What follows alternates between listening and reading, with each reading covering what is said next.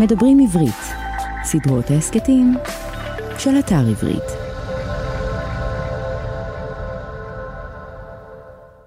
קשה לתפוס את זה בחיי היום-יום שאת לגמרי לבד. אבל לפעמים החיים נותנים לך את הלקח הזה, שאת לבד. זה קורה בכמה מצבים בחיים. וזה קשה לעבור את זה, אבל זה איכשהו נותן תחושת מציאות עובדתית נכונה. כתוב באיוב, אור בעד אור וכל אשר לאיש ייתן בעד נפשו.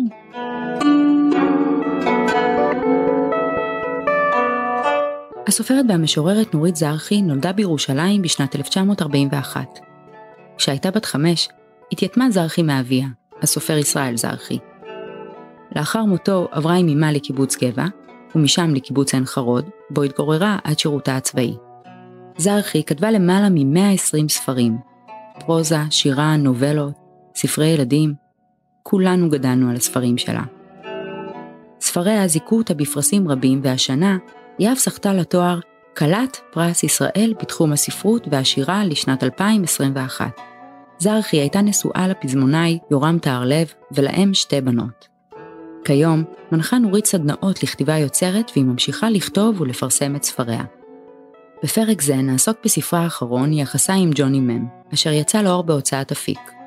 הספר מורכב מ-14 סיפורים קצרים, כאשר שלושה מהם הן מסות קצרות של הסופרת. לאורך כל הפרק אנחנו נבין את הסיבה שבגינה בחרה נורית לדבר דווקא על הספר הזה מבין כל ספריה. היא תספר לנו מאין נבע הצורך לכתוב ספר שהמבנה שלו שונה מכל ספר אחר שהיא כתבה עד היום.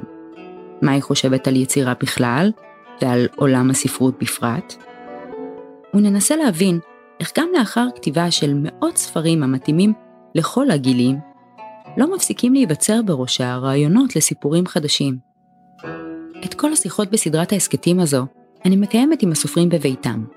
זרחי, שבאוקטובר האחרון חגגה יום הולדת 80, הכניסה אותי אל ביתה, ובטוב ליבה, בצניעותה, בנעימותה, היא נתנה לי את ההרגשה שחשוב לה, לפני הכל, שארגיש בבית.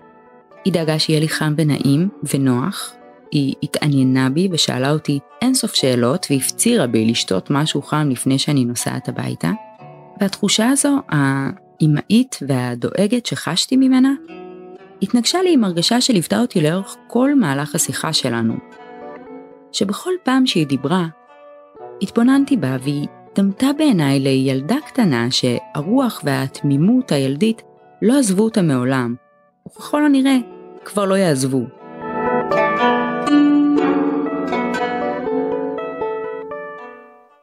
הספר בנוי מסיפורים קצרים, וביניהם יש תאים נוספים שהם מעין מסות קטנות, שהם פותחים את הסיפורים לכיוון אחר.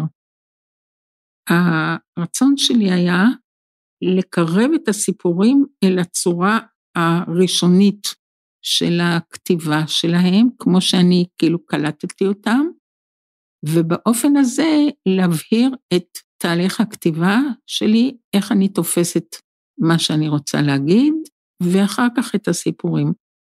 הסיפורים כתובים בגוף ראשון, והקטעים כתובים בגוף ראשון, המסות הקטנות, אבל זה לא אותו גוף ראשון.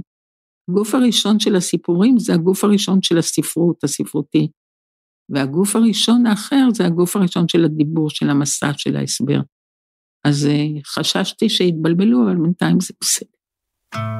עכשיו, אה, צורת הכתיבה הזאת שלי נבעה מחוסר נחת, נובעת מחוסר נחת מסוים מקריאה של ספרות יפה, שכמובן אני קראתי המון יותר מדי, אבל אה, ברגע מסוים זה גרם לי אי נחת.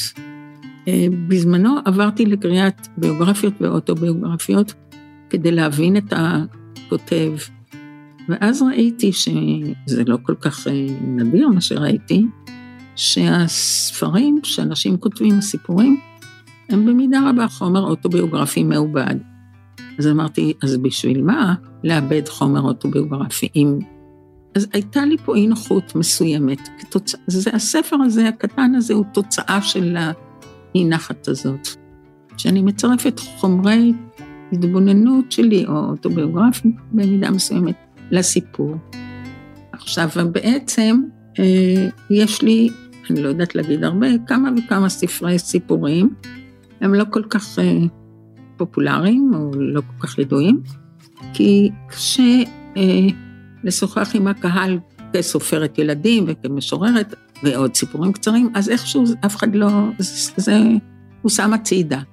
אבל למעשה, יש לי, אני לא יודעת אפילו כמה, כמה ספרי סיפורים קצרים, וזה אחד ברצף. והסיפורים, הספרים, כמו שאת קוראת להם, החשופים, הם, אה, נקרא להם החשופיות. את יודעת מה זה חשופיות? אה, אז החשופיות האלה, זה ניסיון לשתף את הקורא בהלך המחשבות שלי. ופה ניסיתי באמת לצרף את זה. מלבד במסות הקצרות המפציעות מבין הסיפורים הקצרים, בכל סיפור מופיעים בעלי חיים שונים. זהו מוטיב שחוזר על עצמו בכל סיפור. וכמוהו, גם הטבע, העצים, הצמחים. יש חזנטמות ועצי מגנוליה וסרפד, עשבי בר ונבטים, ויש ארנב ונמר וחלב זאב ואווזים ותור ופרפר וסוסי בר וציפור וחסידה ואריה וכלבים, המון כלבים. וכשמניתי בפני נורית את כל שמות בעלי החיים ושמות הצמחים המופיעים בסיפורים, היא הייתה כל כך מופתעת כמו הייתה זו הפעם הראשונה שמישהו הסב את תשומת ליבה לעניין. היא בכלל לא הייתה מודעת לכך. ובכלל, הכתיבה של נורית זרחי היא ברובה כתיבה לא מודעת. כתיבה שלי, ובטח של מרבית האנשים, היא בחלקו לא מודעת. משתמשים בחומרים שיש. עכשיו, אני יכולה לנחש את זה, שכיוון שגדלתי בקיבוץ, אז הטבע היה מאוד קרוב אלינו.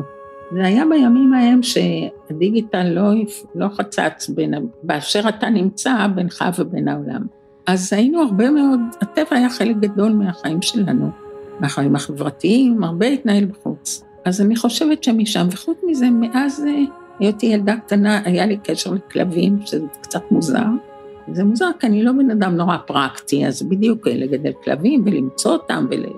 אז זה קצת מפתיע אותי גם, אבל זה עובדה, את ספרת, את יודעת.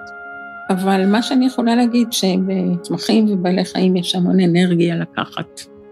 והעולם של הספרות, של הכתיבה, בכלל העולם הרוחני שלנו הוא נעוץ בעבר, אי אפשר להכחיש את זה, וחבל שאני לא יודעת יותר. זה כל כך מופנם אצלי, שאני חושבת שזה הדרך כאילו להסביר את עצמי, או זה, זה, זה מסביר את העולם שלנו, כל התופעות האלה. כי הם, העולם שלנו נולד כתוצאה מהמיתולוגיות האלה, ו, ואנשים מסוימים, זה לא עבר בלי, בלי נוטיס, זה לא עבר בלי תשומת לב, זה נקלט לתוך ההיסטוריה של התרבות. זה נשמע קצת ככה, אבל זה נכון. העירוב הזה של שתי צורות כתיבה, אה, משהו מהיחס שלי לספרות בכלל נכנס פה. אני חושבת שזה שאני אישה יותר מבוגרת.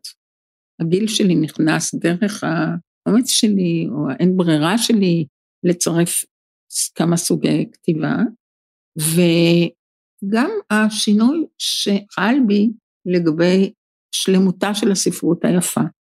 חשבתי פעם שאסור לגעת, לפרק את זה, חס וחלילה. מי אני שאני אפרק את זה? אבל אה, לא ידעתי אחרת בשלב הזה. יש כעס על הספרות שבמידה מסוימת, הספרות היפה, שבמידה מסוימת החזיבה אותי. אה, אני חושבת שחל שינוי מאוד גדול בחברה, חל שינוי גדול מאוד בחיי התרבות, והספרות היפה, הרומנים, אני לא מתכוונת הרומנים של הרומן הרומנטי, הספרים שמנסים להיות, לתפוס את זה במקום יותר עמוק, נשאלת השאלה אם יש להם קיום. האם הטלוויזיה לא לקחה את זה דרך הסדרות, ועכשיו, אה, זה לא שאני רואה את הסדרות האלה, אבל אנחנו נמצאים במקום, בתהליך של התרבות, אנחנו באמצעו של שינוי גדול. ולא יודעים, אני לא יודעת לאן זה יוביל אותנו, אבל האי נחת מאי הידיעת השינוי, ולאן הוא ייקח אותנו מתבטאת מבחינתי בספר הזה. פעם היו אומרים שילדים לא קוראים. זה לא כל כך נכון, כי זה מעניין שהם דפקו בז'אנר של הפנטזיה. ילדים רבים אפילו, אבל uh, הציבור כולו קורא הרבה הרבה הרבה פחות.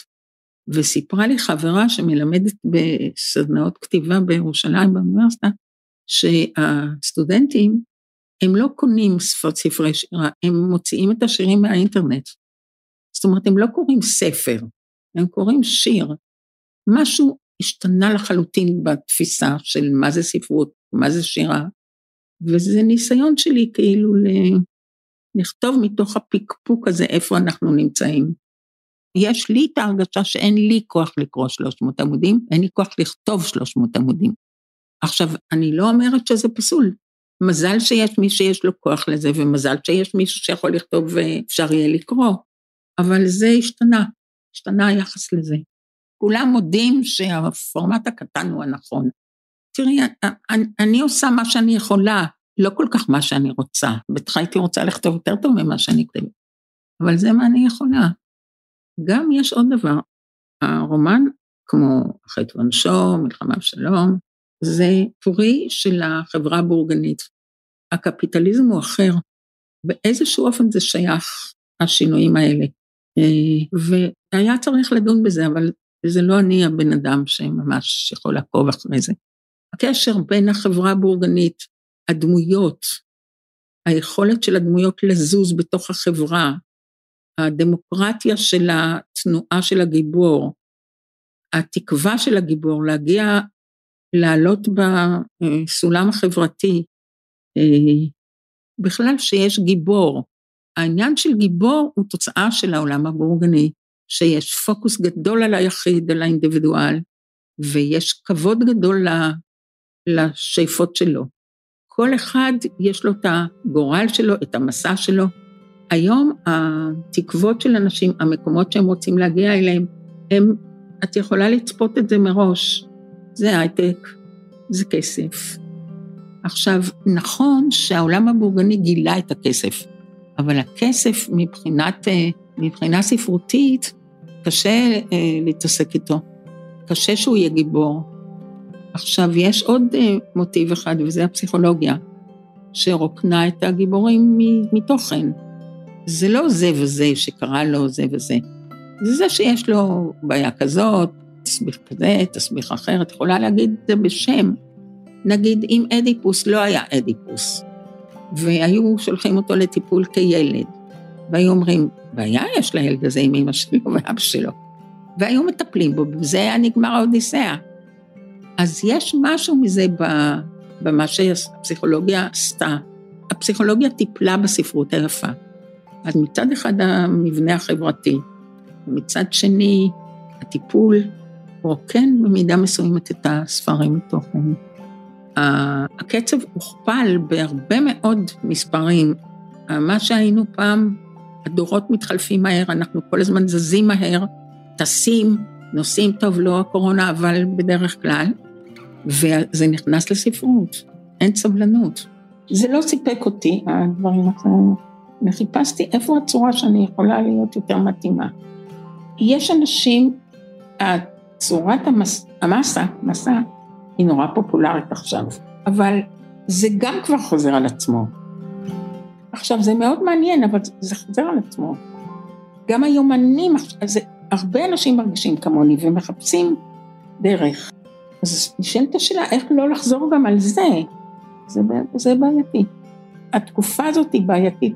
אם היה לי, אה, הייתי יותר חזקה וצעירה, הייתי הולכת להמשיך ללמוד פילוסופיה, זה מעניין אותי. אבל אה, לבד בבית זה קצת קשה, יהדות מעניינת אותי. אה, הרבה דברים מעניינים אותי, אבל פחות רומנים, פחות ספרות יפה. זה כתוצאה ממה שאמרתי לך קודם. אני כאילו מרגישה את הזמן שאומר לי, זה כבר לא זה, זה לא זה. אז אולי אני טועה, הלוואי שאני טועה. בכל הסיפורים הקצרים בוחרת נורית להותיר את הדמויות ללא שמות, מה שגורם לנו, הקוראים, להרגיש שאנחנו יכולים להיות כל אחת מדמויות הסיפורים. או שאולי זו בכלל הסופרת שהיא כל הדמויות כולן? העניין של שמות הוא מאוד מעניין בתרבות הישראלית, כי הוא כמו שכבות עפר. תמיד כשאומרים לך שם של בן אדם, את יודעת מאיזה דור הוא, או לאיזה שכבה חברתית ישראלית, נגיד אביעזר, תדעי שהוא חרד"לי או כזה או אחר, ו... ויפתח, את תדעי שהוא שייך לדור uh, המדינה נגיד. אז זה, זה מאוד מעניין. אז אם את לא רוצה שהשם יקבע לך את מקום הגיבור, אז את משחררת אותו משם. יש אנשים כאלה שהצורך שלהם ליצור עוד ממד, או להכניס את החיים לעוד ממד, יש אנשים כאלה.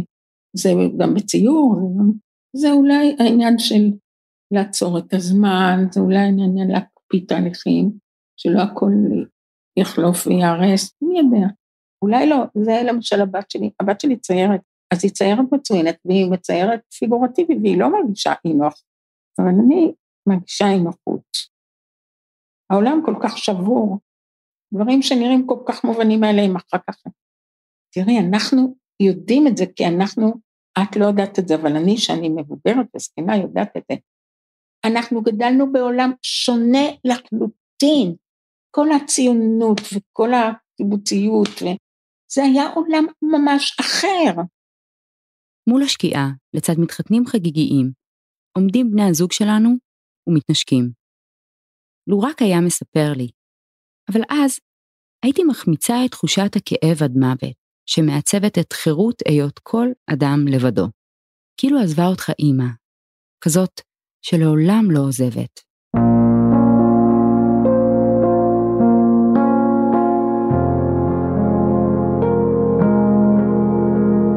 קשה לתפוס את זה בחיי היום-יום שאת לגמרי לבד. אבל לפעמים החיים נותנים לך את הלקח הזה, שאת לבד. זה קורה בכמה מצבים בחיים. וזה קשה לעבור את זה, אבל זה איכשהו נותן תחושת מציאות עובדתית נכונה. כתוב באיוב, אור בעד אור וכל אשר לאיש ייתן בעד נפשו. החיים שלי לא, לא אפשרו לי כל כך להיות ילדה ילדה. הייתי תמיד חצי חצי כזה. חושבת שנשארת ככה. ממש. זה הלא מודע לא יודע את עצמו, זה הבעיה. זה מקשה על להוציא את זה, את לא יודעת בדיוק מה עשית. זה לא בשליטה מלאה, זה בשליטה רבה, אבל לא מלאה. כמו בשירה, לא יכולה להתערב. צריכה לתת לשיר ללכת. אף פעם אין לי ממש את הביטחון שעשיתי, מה שרציתי או מה שיכולתי, או מה... כי אני נתונה בידי התהליך. תראי, אני מודעת ולא מודעת. זה, זאת האמת. זה לא שאני לגמרי לא מודעת. אבל על החלק הלא מודע קשה לי לקחת אחריות. בגלל שהביקורת לא שיקפה אותי. אני לא משוקפת בספרות הישראלית, אז אני כאילו, אין לי שיקוף. אז יש בספר הזה, הקטן הזה, כמה דברים ששייכים להסתכלות שלי על החברה הישראלית. יחסי גברים-גברים, גברים-נשים, בסיפור הזה.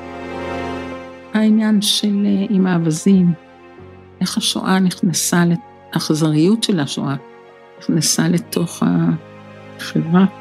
אז יצא שאני הרבה יותר אה, חברתית ממה שחשבתי, כי חשבתי שזה סיפורים פרטיים. אבל זה משתקף בחיים שלנו, העניינים האלה. יש לי הרבה ביקורת על החברה הישראלית. אה, אני לא מבינה איך אנשים לא רואים שהם מוכרחים לפתור את הבעיה הפלסטינית, אני פשוט לא מבינה איך הם לא רואים את זה. הרי זה ילך הלוך הלוך ורוע. אז אני לא מבינה.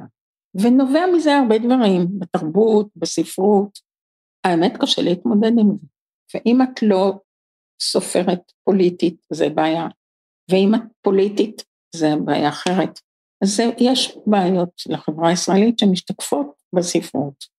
ואני לדעתי לא חלק מזה. ככה אני מרגישה לפחות.